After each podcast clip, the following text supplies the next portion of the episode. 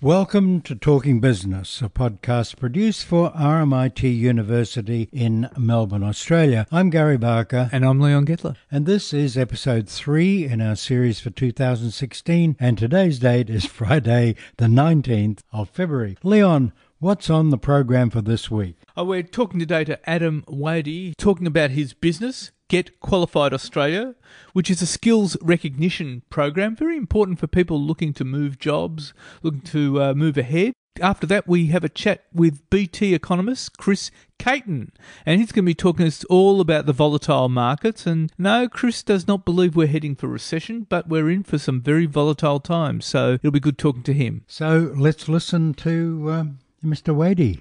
Adam, uh, tell us about Get Qualified Australia. Get Qualified Australia is uh, a company um, that uh, specializes in skills recognition and converting people's work experience into nationally recognized qualifications um, uh, in a cost effective way, uh, time effective.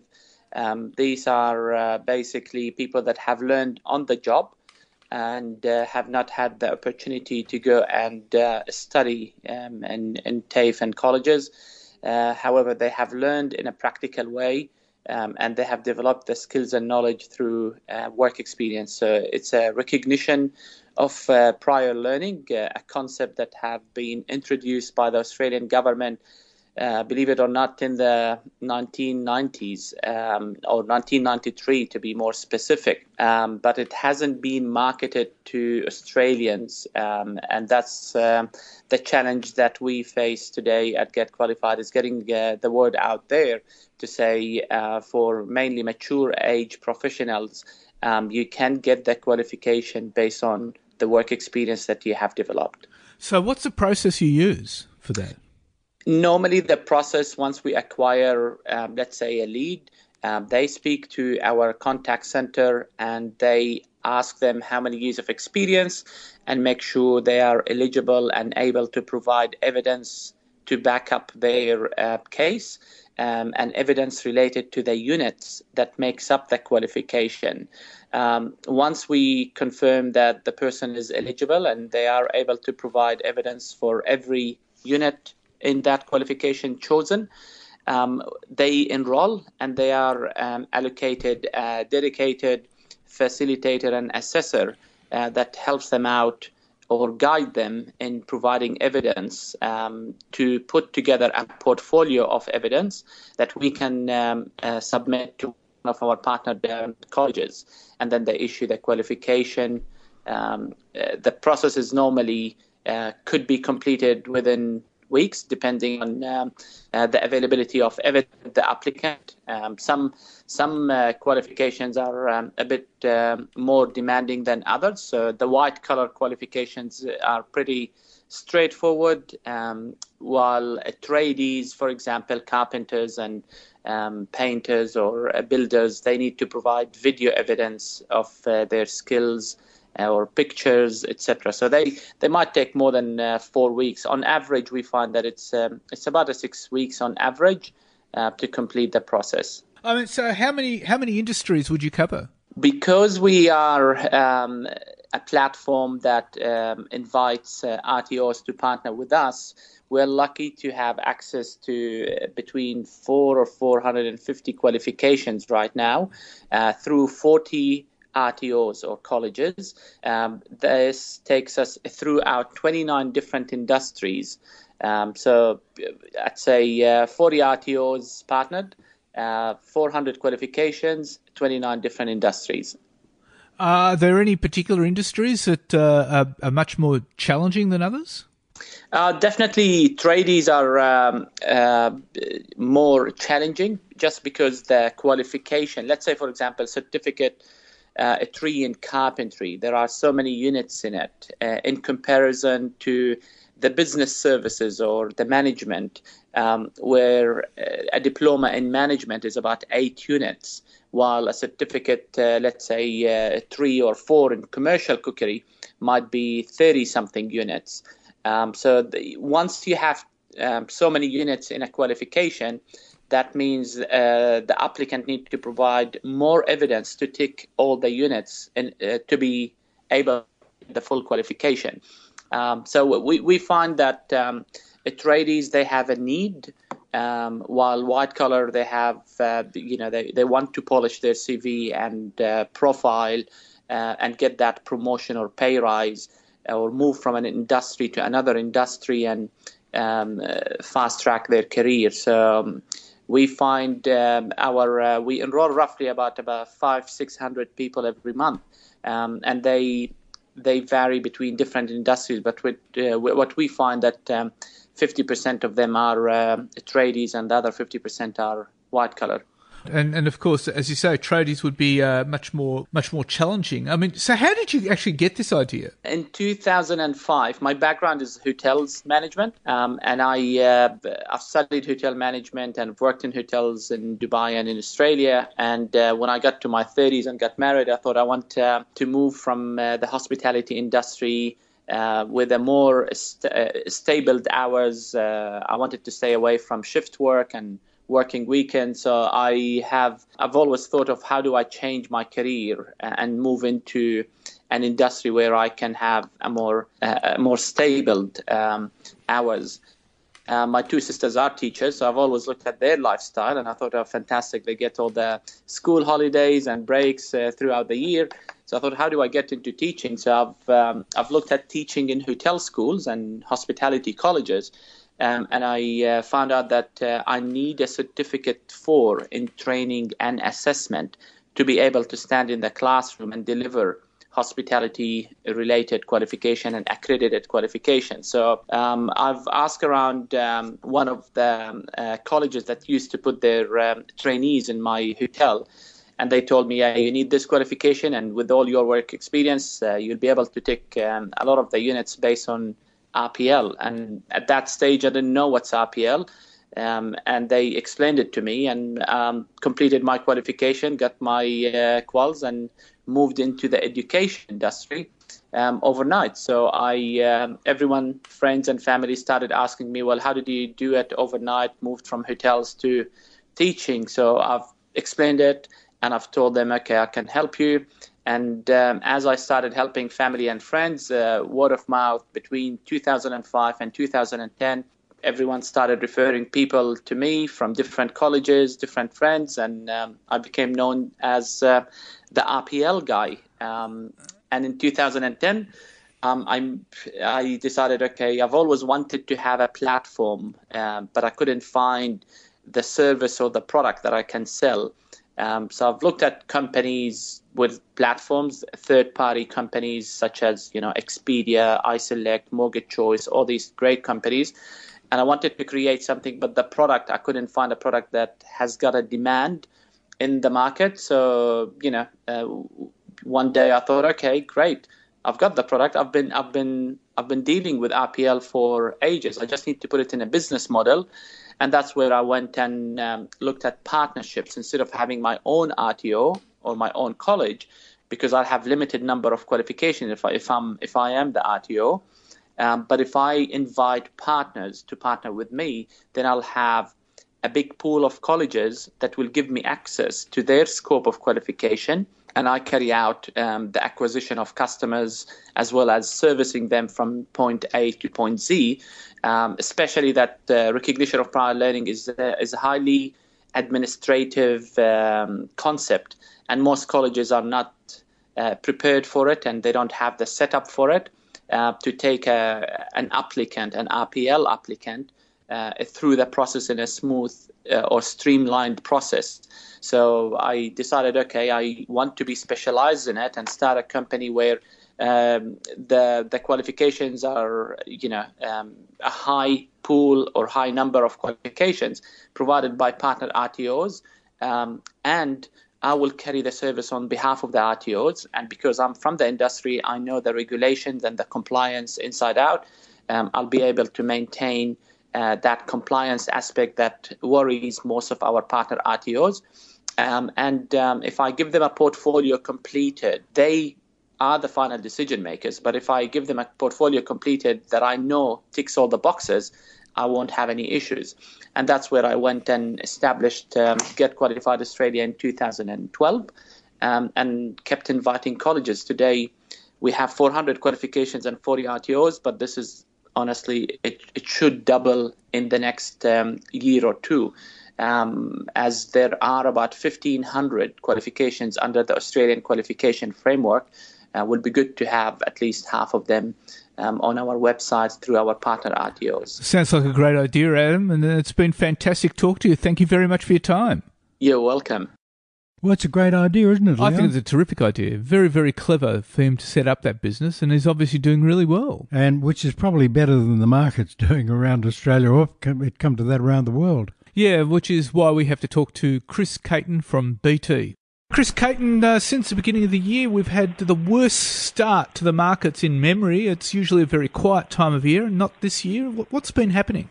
Well, what hasn't been happening? It's uh, it is a global thing, of course. The um, I think the U.S. market officially is off to its worst start ever. And uh, so, what's going on? Well, there's a there's a litany of worries about the possibility of global economic recession, about uh, what's going on in the energy sector, uh, and um, and about the effect of negative interest rates, which of course is what we have in the Euro- Eurozone now and also in Japan, and on what that may mean for the banking sector. Everything's feeding upon itself uh, right now. The um, uh, decline in oil prices um, is uh, among other things, is pushing the US dollar up. That, that, the, exactly why that happens isn't clear, but it has happened. Uh, the rise in the US dollar has clearly caused what you'd have to say are recessionary conditions in US manufacturing. And of course, it's the biggest economy in the world, so the rest of the world's worried about that. So there's, there's no end of, of things to worry about. The interesting thing is that none of these worries are really new. None of these worries started in 2016, but suddenly markets are concerned. That's right. I mean, they were they were brewing for some time, but uh, so why at the beginning of the year? Why did it kick off at this time of year? I suppose you just it's it's sort of like a snowball, really.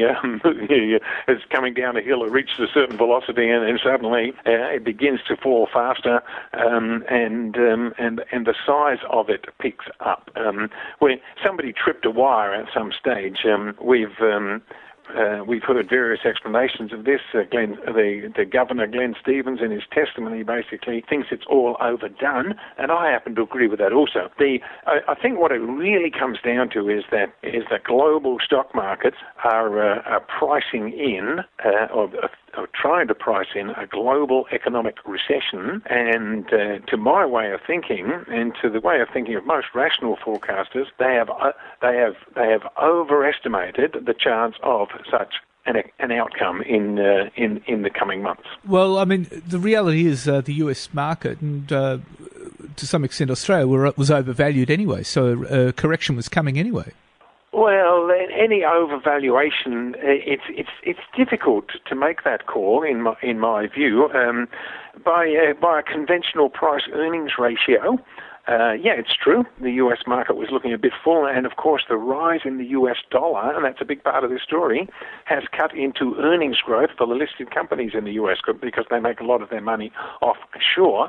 Um, while it's true that uh, by a conventional price earnings ratio me- measure, the uh, share markets around the world were looking a bit expensive, it's also true that um, conventional price earnings ratios aren't necessarily going to help you when interest rates are as low as they are and when the return on any other investment, be it a one year term deposit, be it property, uh, when the return on any other investment looks so low. If you compare, for example, the dividend yield that you can get in the share market with a one year term deposit rate, it's very difficult to argue that the, um, that share markets aren't an attractive place to be right now. Uh, the uh, the worrying part is, I mean, we had uh, John Fraser, the uh, Treasury Secretary, uh, uh, giving his testimony to the Senate Estimates Committee this week, saying that no one really knows where things are heading. Janet Yellen was talking to Congress the other day, saying again that they were keeping a watchful eye on market developments. But again, those statements to me tell me that there's so much uncertainty out there. No one really knows what's what's ahead. That, that, that's absolutely correct. The uncertainty factor does seem to have picked up. When you look at the hard data, economy by economy, to see is there really a recession coming? The answer seems to be no.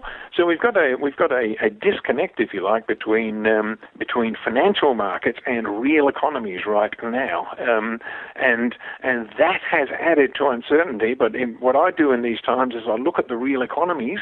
I think that financial markets right now are overstating the chance of um, of of a very poor global economic outcome this year. And if that's the case, if they're overstating it, then right now they, they right now there is value there. Now, we all know that when markets are as weak as they have been recently, when markets are as negative as they have been recently, you cannot pick the bottom. But to me, there's got to be a bottom, and it's got to be somewhere out there close. And, and once markets do hit that bottom, uh, in the current circumstances, unless global economic recession does eventuate, they have to be good value right, right now. Well, it's interesting because we're in the middle of the profit reporting season, and uh, notwithstanding results like Rio Tinto's, uh, most of the results have been really good really solid profits and quite some, some, some quite spectacular results, which to me suggests the economy is doing okay. Uh, the yeah, the Australian economy, the uh, we we've we've got the same kind of disease that the U.S. economy has got, um, in that uh, the output figures.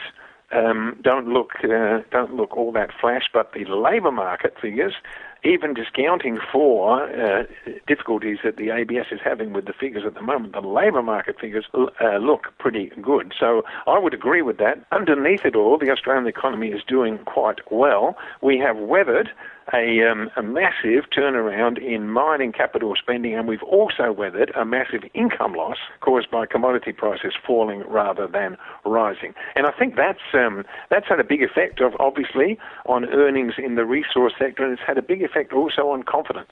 But uh, one of the big worries, of course, is the energy sector. I mean, just being squeezed by low oil prices, and of course, the the worry is that the banks uh, have uh, a number of loans and bad debts in that area, and that's hammered the market markets. Correct, uh, but that that I think is more an overseas story, and particularly a, a, apparently a European story than anywhere else. It is true, of course, that um, Australian banks are exposed to the energy sector, but they're not that exposed. So uh, you know, the, the, it is true that is a concern, but it, to my way of thinking, in the domestic case, it's not a big concern. Where do you see where do you see it tracking? Uh, uh do you see it bottoming this year, the market? Bottoming this year.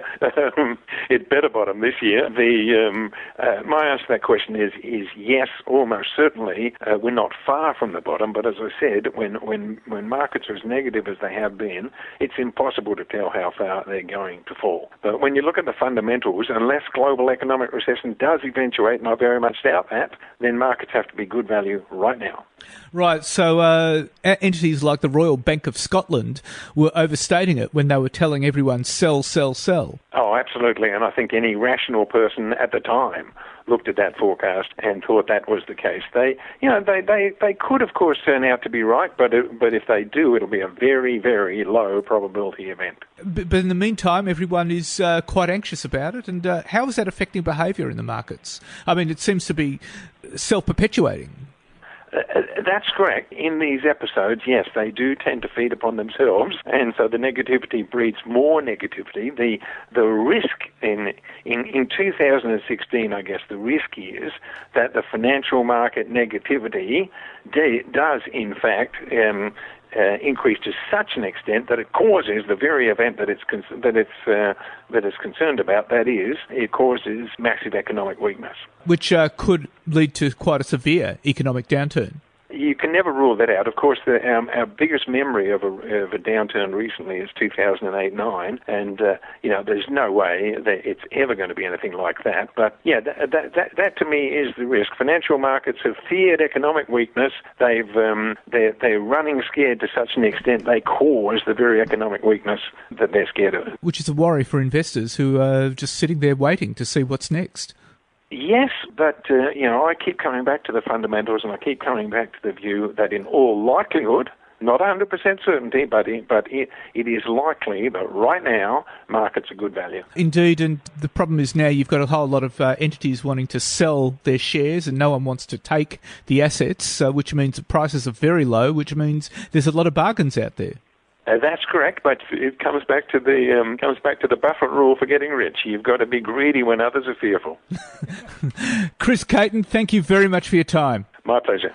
So, what do you think? Chris is pretty, you know, he recognises the problems, but he's a bit upbeat. He says it's not, it's not all bad. He says it's not all bad, and but uh, he doesn't know when it will bottom out. I mean, today, for example, the markets seem to be up. That's right. Monday they'll be down again. Yo-yo stuff. That's right.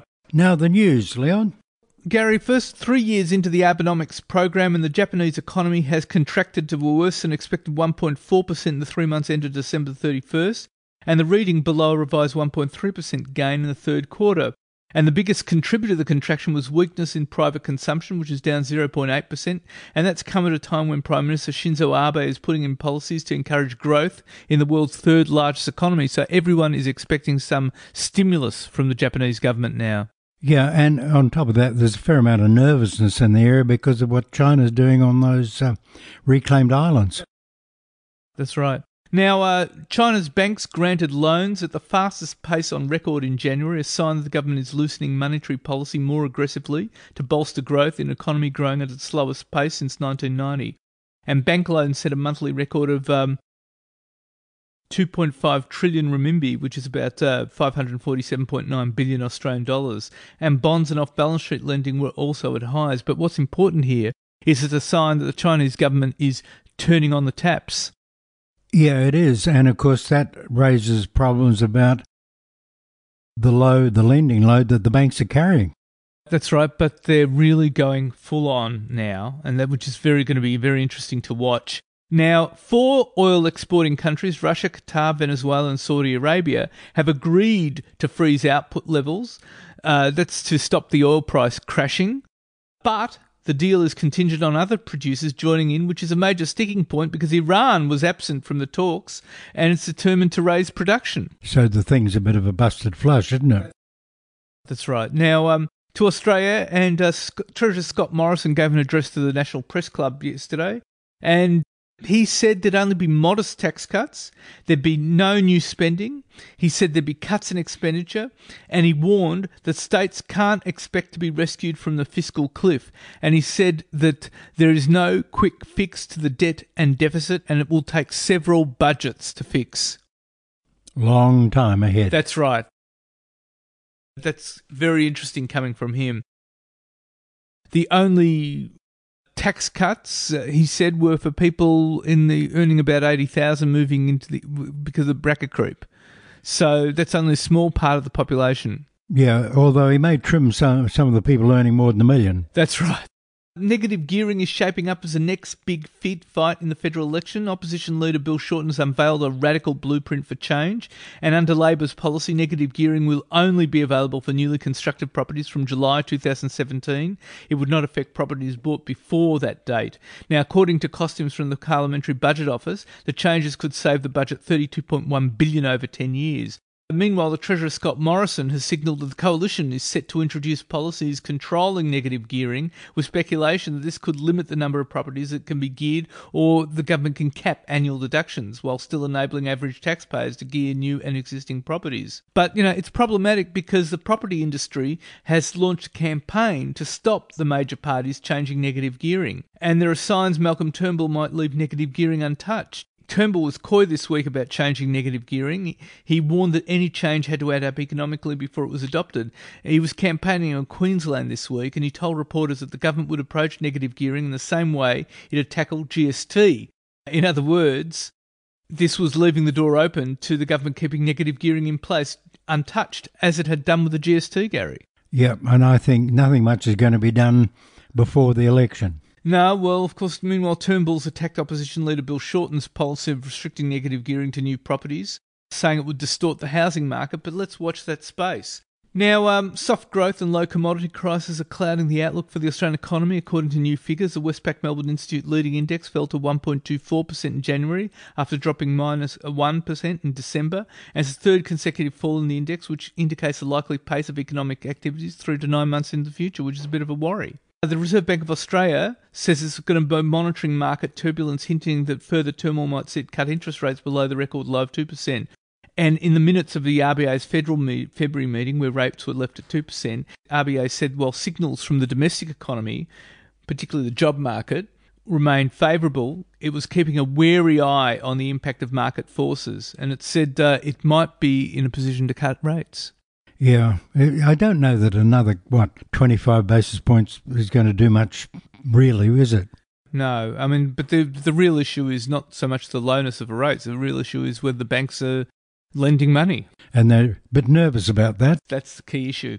Now, South Australia should take the world's nuclear waste in exchange for billions of dollars in revenue and thousands of jobs, according to the state's Nuclear Royal Commission. It's not viable for South Australia to host a nuclear power plant or to expand into fuel processing in the foreseeable future, but former Governor Kevin Scarce's inquiry has strongly backed South Australia taking nuclear waste, a position that's sure to attract fierce opposition from green groups. And under the model proposed by the Commission, an above ground storage site would initially host nuclear waste in casks made of metal or concrete, and the waste would then be stored deep underground in purpose built canisters.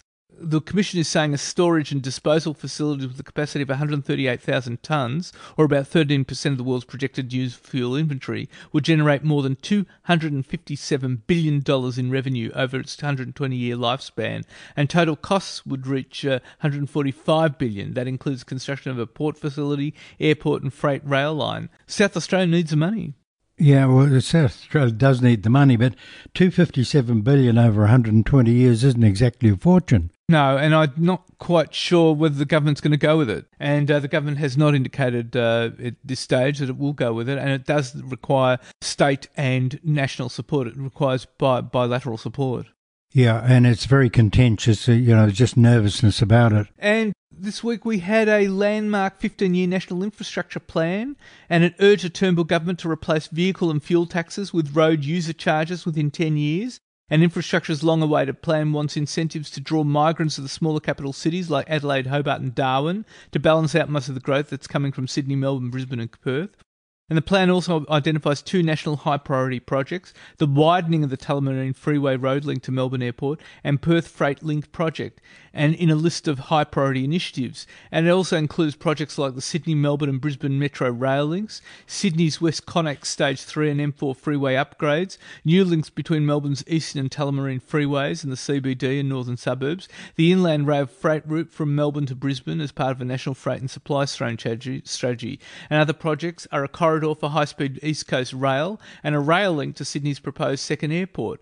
And it's also proposing privatisation of the national broadband network, state energy companies in Queensland, Western Australia, and New South Wales. And it also calls for a national freight plan to help Australia deal with rapid population growth and Asian trade. One of the uh, wild cards in that is the uh, valuation on the NBN is about 26 billion. That's right. That's and right. it's going to cost 60. That's right. So uh, how do you privatise that? And uh, but they're saying, but they're saying you're going to have to. Yeah, I guess so. Get it, get the government out from under, but it's going to lose money. And with the profit reporting season in full swing, it's time to look at the company reports. There's been some big reports, Gary. National Australia Bank's earnings for three months through December were up 8% to 1.7 billion. Pacific Brands, the owner of Sheridan Bedlin and Berlei and Bonds Underwear, has posted a profit of 24.3 million following the loss of 108.7 million the previous corresponding period. Mining consumable manufacturers Bradken reported a loss of 168.1 million for the six months through December. Diversified financial services firm Challenger reported a net profit of 234.3 million for the six months through December, which is up 80% on the previous result. InvoCare's net net profit crept up 0.6% to 54.8 million in the year to December 31st. Net profit for Monadelphous fell 37.9% to 37.6%, 37.6 million in the 6 months to December 31st. Star Entertainment's net profit fell 38% to 60.3 million for the 6 months through December. Blood products giant CSL posted a 3.8% jump in its first half net profit to 7.718.8 million US, which is about 1 billion Aussie. Rail freight operator Aurizon reported a statutory net loss of 108 million in six months to December 31st, compared with a profit of 308 million in the previous corresponding period. And the loss, was a result of 426 million dollars of asset impairment. Packaging Group Amcor's profit flipped, um, slipped uh, 4.9% to 305.5 million for the six months through December. Amcor said the strong greenback had wiped out 37 million off the bottom line, but on a constant currency basis, net profit was actually up 6.6% to US 342.6 million. Newcrest's profit plunged 55% to 81 million US in the six months to December 31st, and the mining company blamed it on lower gold and copper prices. Bendigo and Adelaide Bank increased its cash earnings 2.7% to 223.7 million over six months through December. Broadspectrum's tripled its first half net profit to 25.1 million, up from 8.4 million a year before, with money coming in from operating detention centres in Nauru and Manus Island. At the same time, Broadspectrum announced it would buy back about 10% of its shares on market over the next 12 months, starting on March the 8th, to fight off the takeover bid from Ferrovial. Andrew Forrest's agricultural business, Harvey Industries Group, which owns the largest beef processor in Western Australia, reported a $3.1 million profit for the full year. ANZ posted an unaudited cash profit of 1.85 billion for three months through December, which is up 4%. Energy giant Woodside's petroleum full year profit slumped 26 million US, which is down from last year's uh, US $2.4 billion net profit and that follows $1.2 billion worth of write downs due to the crash in oil prices. Steelmaker Arrium posted a net loss of 235.8 million for the six months through December, following 142 million of impairment charges. And they're talking about closing the Whyalla plant, Gary. Yeah, they are and, and asking for some money. And, uh, well, they owe about, well, they've got a market capitalisation about 138 million and they've got $2 billion of debt and they're losing 500 million a year, which is a bit of a problem. Now, Seven West Media reported a net profit of 135.2 million for the six months through December, which is a big turnaround from the previous corresponding loss of one, nearly 1 billion. Primary Healthcare's net profit rose 28.5% to 68.6 million. Property developer Lendlease posted 12% higher profit after tax of 353.8 million in six months through December. Coca-Cola Amatil posted a net profit of 393.4 million, which is up 45%,